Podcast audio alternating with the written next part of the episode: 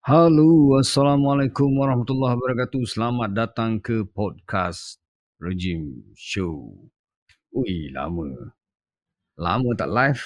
So, kita kasih keluar bunyi intro dulu satu kali.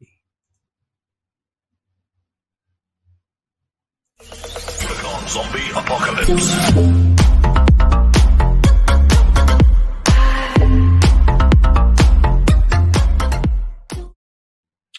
Alright. Selamat datang guys. Um, hari ni sebenarnya aku nak sembang pasal uh, berita, pasal cerita apa, isu harimau ni lah kan. Uh, eh, Jad Zamri. Assalamualaikum. Waalaikumsalam Jad. Apa khabar Jad? Uh, hari ni kita nak cerita pasal harimau. Sebabnya ada beberapa, aku pernah nak buat satu slot lah, satu session uh, live talk melalui clubhouse pakai uh, uh, apa ni berkenaan dengan harimau kita ni lah. Tapi um, aku cuba arrange dengan WHO. Eh, bukan WHO, WHO tu yang injek vaksin kat kita tu kan. WWF. Betul tak? WWF. Macam wrestling ni aja. Alah yang binatang tu yang gambar panda tu. Ah, WW W apa ah? Aku tak ingat dah. WWF ah, jap betul jap WWF. Aku rasa kan yang gambar panda tu kan? WWF kan? Okey. Jadi aku pernah uh, buat kerja dengan aku pernah cuba buat satu sesi lah bersama dengan WWF ni. Dan uh, kisah tajuk yang aku nak cuba buat tu ialah uh, berkaitan dengan harimau. Harimau kita ni lah. Uh, sebab hari tu bulan 8 tahun lepas dia ada satu minggu. Uh, bulan 8 tahun 2021 dia ada satu minggu di mana minggu itu ialah minggu uh, uh, Tiger Tiger apa dia panggil ya? Tiger Conservation Week lah. Uh, macam kita dia dia apa kita dia nak macam nak promote pasal harimau lah kan. Uh, promote pasal uh, menyelamatkan harimau. So aku selalu fikir macam ni. Aku selalu fikir um, kita kita kan semua uh, rakyat Malaysia ni ataupun yalah kita semua manusia ni kalau kita nak fight semua benda kalau kita nak fight semua benda macam terlampau banyak sangat kan kau nak fight uh, kau nak fight uh, apa ni global warming lah kau nak fight recycle lah kau nak fight macam-macam terlampau banyak benda untuk kau fight kan tapi uh, jadi kau jadi macam hilang fokus ha, jadi ada baiknya kau pilih satu untuk kau fight ha, jadi aku personally aku fight uh, penyu. Ha, aku sentiasa fight benda yang yang uh, macam selamatkan penyu. Aku selalu cakap selamatkan penyu, selamatkan penyu. Aku cuba buat benda-benda yang uh, macam uh, elakkan guna plastik. Kalau aku beli barang packaging, aku cuba cari biodegradable sebab tak nak bagi penyu uh, know, sampah aku tu jadi penyu punya makanan. Kalau aku beli straw aku cuba cari straw yang kertas kan. Aku cuba elakkan pakai straw plastik ataupun kalau kat kedai mungkin elak terus pakai plastik. So engkau seorang diri boleh buat macam-macam benda untuk contribute kepada penyelesaian masalah uh, ni. Tapi kau kau kau pilih satu kau pilih satu. Kau jangan kau jangan uh, ambil semua benda kan. Kalau kau ambil semua benda kau takkan dapat fokus kan? So jadi um, itulah yang aku buat untuk aku punya pilihan. Dalam aku nak mengapa menangani masalah uh, alam uh, alam dan manusia ni ya aku tak pilih untuk fight semua. Aku pilih satu saja yang aku boleh fight dan kalau aku nak contribute aku pilih satu saja untuk aku contribute. So aku contribute aku pilih penyu lah. Uh, sebab aku duduk dekat dekat dengan pantai ada banyak penyu dekat cerating kan. Ha, jadi aku pergi tengok penyu-penyu tu nampak cute je kan. So aku rasa aku pilih penyu lah untuk aku untuk aku bantu. Dan dan haiwan pilihan aku tu menyebabkan uh, apa saja benda yang aku buat menuju me, menuju ke arah contribution contributing kepada penyu tu lah. Alright alright. Uh, sorry. Uh, ada anak anak saudara aku sekarang dekat dekat dekat rumah aku Okay, jadi um, topik kita malam ni Uh, topik kita uh, kali ni ialah pasal pasal harimau. Okey. Jadi lately kita tengok banyak kes harimau, harimau keluar, harimau keluar kan. Uh, harimau keluar uh, pergi masuk kampung kan, pergi maknanya penampakan harimau ada merata-rata dekat dekat seluruh Malaysia lah especially kat pantai timur ni kan. So um, aku aku cuba tengok uh, beberapa perbualan aku. Bila aku ingat balik perbualan aku dengan wakil daripada WHO, kan, sesi tu tak jadi sayang. Kalau tidak, eh, memang best sebabnya ada orang daripada WHO untuk kita bualkan, eh sorry WHO lagi. Aku ni semenjak kena inject booster ni asyik sebut WHO je. WWF. Ah, Jack dah beritahu dah WWF. Oh, Jack dia, Jack ada share, ada chat. Pejabat Hutan Kelantan cakap terbang balap agung untuk populasi harimau. Ah, ni berita hari ni. Ni berita hari ni. Kancing makanan pokok. Okey, okey. Kemungkinan betul. Aku tak tahu. Tapi aku memang tak support lah. Benda macam ni sepatutnya jangan cakap lah. Lagi satu, kita sebagai orang ramai kan. Kita, ah, kau macam, kau, kita kena faham wartawan punya sensasi ni. Kan? Mungkin orang tu sebut 30 patah perkataan. Yang diambil 10 patah perkataan yang tu diguna untuk buat jadi sensasi. Kalau baca berita semua mungkin kita faham sebenarnya konteks ceritanya lain. Kan? Tapi diambilkan tu sebagai sensasinya tajuk. Ha, lepas tu kita dah, dah dia pun dah tahu rakyat Malaysia ni memang kaki baca tajuk je.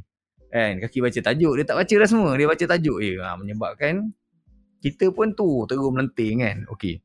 Okey, jadi um, bila banyak uh, binatang sorry harimau ni keluar dia jadi trigger aku tau macam eh harimau ni bukan sifat dia keluar tau. Dia sifat dia dia tak keluar daripada hutan, dia akan duduk dalam hutan. Okey. Tapi aku tahu kau akan cakap point dia adalah hutan dah tak ada kan, tapi sabar nanti dengar lah aku cerita. Okey. So kenapa aku aku macam agak agak bengang sikit dengan dengan kisah harimau ni? Sebab apa ni macam ni? Pertama sekali, masa aku nak buat sesi interview dengan WWF tu dengan uh, World Worldwide Federation Malaysia ni untuk aku bincangkan untuk aku promotekan Minggu Harimau tu um, uh, dia orang sibuk lah. Basically dia orang sibuk lah. Dia orang cari fun kan dia orang sibuk lah. Jadi bila aku uh, bila aku tapi sempatlah aku berbual-bual dengan dia orang. Sempatlah aku berbual-bual bercakap dengan dia orang uh, bincang pasal topik yang aku nak uh, nak angkat ni. Jadi antara info yang aku dapat tahu pertama sekali sebab aku duduk belah pantai timur kan. Jadi aku tanya dia macam mana duit yang aku sumbang tu pergi kat pantai timur. Kau invest dekat apa? Kau guna dekat mana? Jadi dia cakap sebenarnya uh, tak WWF punya kawasan jurisdiction tu kan kawasan dia orang jaga ialah belah hutan belum perak je. Ha, harimau belah hutan belum perak je dia jaga. Dia tak jaga belah hutan timur ni. So aku tengok, eh, kita tahu kan kisah harimau kena langgar dengan kawan aku tu, Syarin Aziz. kan, dekat dekat LPT tu lah, itu harimau lintas jalan kan. Ha, dekat LPT. Lepas tu, uh, uh, kisah uh, baru ni, uh, Awang Besul. Awang Besul tu tahun lepas, Awang Besul tu keluar ke ke kampung kan jinak orang kampung boleh halau-halau dengan penyapu je. Ha. so sebenarnya uh, lepas tu dekat dekat uh, Bukit Bauk Lungun keluar. Ni dekat pos mana lagi? Pos orang asli keluar pula keluar kan? Masuk dalam dalam kampung berdiri tengok je orang kampung duduk tepi sekolah. Okey. Banyak. Tiba-tiba harimau semua keluar. Kenapa? Okey kenapa? Kita tengok jap Safiq Sarah tanya, betul ke harimau boleh makan manusia? Memang betul lah. Kan? kau duduk depan dia, dia memang ngap kau. Kan? Okay. Uh, engku, ramai yang sayang harimau dan jag, ju, ramai juga yang tak tahu banyak pasal harimau. Faktor harimau keluar hutan bukan satu je tapi banyak. Makanan mereka tak cukup bukan kerana potong hutan saja. Pemukaan tempat hidup manusia, ladang-ladang, memburu haram, memburu apa juga isu. Okay, betul-betul. Okay. Betul engkau. Ha, tapi yang aku nak highlight malam ni ialah satu benda yang semua orang macam tak perasan. Aku rasa lah. Aku rasa orang tak perasan. Sama ada orang tak perasan ataupun tak diceritakan ataupun tak diberitakan ataupun tak diambil tahu ataupun tak ada usaha untuk buat. untuk ambil tahu. Okey, apa poin aku? Okey, dengar eh.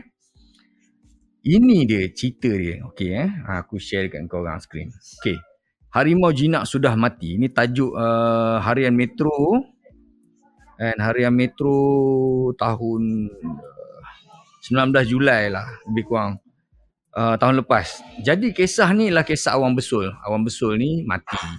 Awang Besul ni dia dia apa? Dia tiba-tiba jinak. Kalau kau pernah tengok ingat lah satu video video di mana ada harimau yang masuk dalam kampung, orang boleh lari-lari lari-lari celah-celah kereta kan. Uh, uh, apa tu? Uh, apa? Tak takut orang, kan? orang boleh halau dia macam kucing je kan. Dia lari-lari memang macam tu. Sifat harimau bukan macam tu. Pertama harimau ni yang setahu aku, dia akan elak jumpa manusia. Tu nombor satu. Okay. Ah, okay. Harimau ni dia akan elak jumpa manusia. So, bila jadi keadaan dia macam tu, maknanya dia memang dah bukan bukan keadaan asal dia lah. Kan? Kalau kau trekking dalam hutan, kan, harimau ni dia takkan usaha untuk makan kau. Dia takkan usaha lah. Ha, setakat yang aku tahu kat Malaysia ni, daripada aku dengar daripada cerita ranger, daripada orang asli, dia takkan usahakan untuk makan kau, melainkan dia memang terdesak sangat lah. Ha, dia takkan attack kau. Best, in fact, dia akan lari jauh lagi. Kalau dia tahu ada manusia, dia bawa ada manusia, dia dengar kan, dia akan pergi jauh. Dia nak elak daripada jumpa dengan manusia. Tu sifat harimau, harimau belang. Kan? Kalau dia masuk menyerang tu dah cerita lain. Okay. Tapi sejak kita dengar harimau-harimau muncul ni, kita tak ada dengar lagi kes serangan kan. Ha, kes serangan tak ada lagi. Okay, so apa yang aku nak ajak korang tengok eh, ialah satu benda ni. Harimau besul awang besul nama dia. Harimau belang ditemui berkeliaran di sekitar kampung besul lama Bukit Besi Dungun, Terengganu. Ah, Julai tahun lepas ni. Okay. Uh, jadi bila dia orang bila dia orang ambil awang besul ni, dia orang uh, tangkap kan. Dia dapati awang besul ni esoknya dia matilah. Ha, dia mati. Tapi dia mati sebab apa tau? Dia ada satu ni. Canine distemper. Ha, dia ada penyakit ke tau? Dia dia kena virus, virus canine distemper. Canine distemper ni menyebabkan haiwan ni dia jadi dia jadi tak takut. Ha, dia jadi tak takut. Sebab sebab sepatutnya sifat dia ialah takut, kan? Tapi dia jadi tak takut. Okay?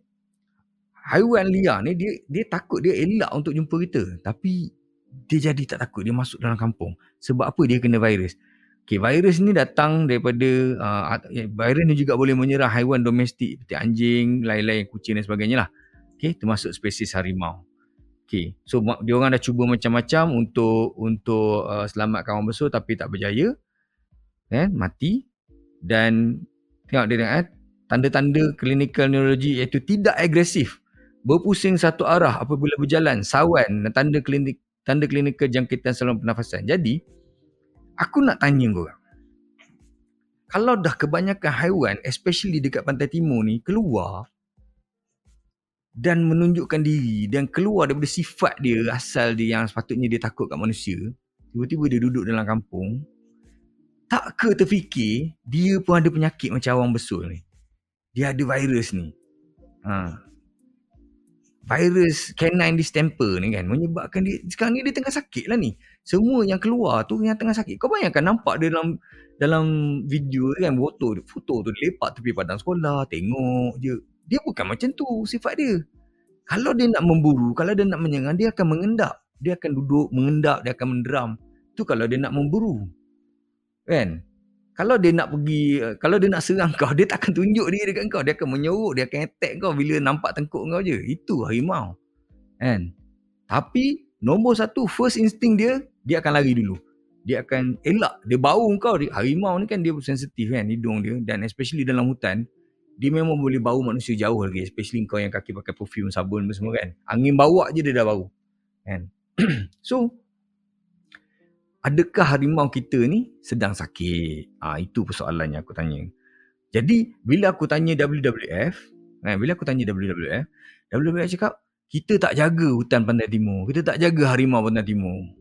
So aku yang alamak kalau aku men- menyumbang pada WWF tapi harimau yang dia jaga dekat hutan belum je kan baguslah jagalah juga harimau kat hutan belum tu harimau Malaysia juga tapi aku pun nak juga harimau pantai timur ni hidup juga kan Tapi tak boleh. Dia kata itu di bawah perhilitan. Perhilitan yang jaga. Tapi aku tak dengar lagi ni cerita daripada perhilitan pasal kemu kebarangkalian. Ada ke kebarangkalian pasal uh, harimau-harimau kita ni diserang virus? Apa tu apa ni yang dipanggil canine distemper tadi kan? Sebab kalau kalau dia kena virus dan dan harimau-harimau dah jangkit banyak harimau, kau bayangkan semua jadi keluar. Dan bila dia keluar orang takut macam orang dekat dekat apa ni um, post orang asli tu kan. Semua tengah ketakutan kau bayangkan apa tindakan manusia yang dalam ketakutan. Dia akan tembak, dia akan bunuh kan. Dan inilah peluang pocha-pocha yang masuk ke sempadan kita ni. Okey, aku cerita dengan kau. Ni antara info yang aku dapat tahu daripada WWF. Musuh nombor satu binatang liar, especially harimau, bukan deforestation. Bukan sebab bu- pembalakan. Ha, pembalakan ni betul lah. Dia menyebabkan habitat asal tu uh, musnah kan. Ha, menyebabkan harimau kena lari merata-rata. Itu betul. Ha, itu betul. Ha, dan apa ni bila ada apa ni uh, YB ke cakap apa tadi ha, pembalakan ni menyebabkan uh, anak pokok tumbuh dan anak pokok ni dimakan oleh binatang-binatang kecil macam kancil dan sebagainya menyebabkan harimau senang nak tangkap binatang tu dekat dalam hutan yang dah dah macam dah kosong sikit kan mungkin betul kita tak tahu kan. Tapi sebagai seorang YB kau tak boleh cakap lah macam tu. Takkan tak boleh fikir sentimen rakyat bila dengar perkataan macam tu kan. Tak boleh lah. Patutnya tak boleh kan cakap macam tu. Tapi mungkin dia cakap tu betul. Ah, kita tak tahu. Kita bukan pakar.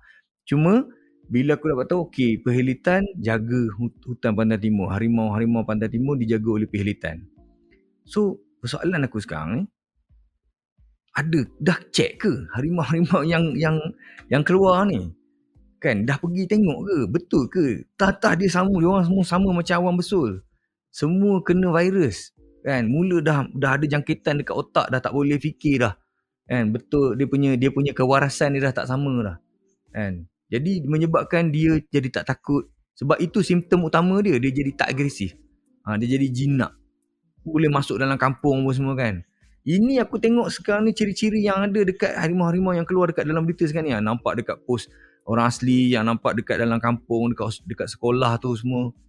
Tu semua ciri-ciri harimau tak betul tu. Kan? Lepak tepi kampung macam tu. Bukan. Harimau kita tak duduk macam tu. Sorry. Kan? Memang dia akan eh dia takkan duduk lah depan depan kita depan orang. Motor lalu lalang dengan bunyi kenderaan semua ni. Bukan dia lah kan aku sendiri pernah nampak live dekat uh, apa dekat Karak highway. Ah. Eh, aku nampak live ke aku nampak video? Ah, ada hari video video video. Sorry, bukan live video. Aku nampak video dia dia dia dia keluar daripada tebing apa? Jalan raya kan dekat highway tu kan. So, benda ni jadi pelik lah. Kan? Pelik. Kenapa harimau kita keluar macam ni? So, aku rasa ada baiknya juga kan kalau kalau bahagian uh, pasukan aktivis uh, alam sekitar mungkin bagi sedikit tekanan kan kepada perhilitan ataupun surat ke minta cuba kaji adakah binatang harimau kita ni tengah sakit. Takut nanti semua kena tengah kena virus kan. Lepas tu semua keluar kan impact dia ialah orang ramai tengok orang takut orang kampung takut tembak mati lagi cepat dia punya kematian dia kan Okay. Tadi aku sebut pasal poachers kan. Uh, orang WWF cerita kat aku.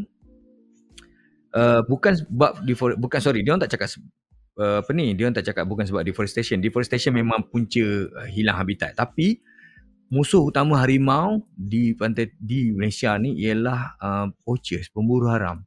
Dan pemburu haram ni datang daripada Thailand dan datang daripada Vietnam.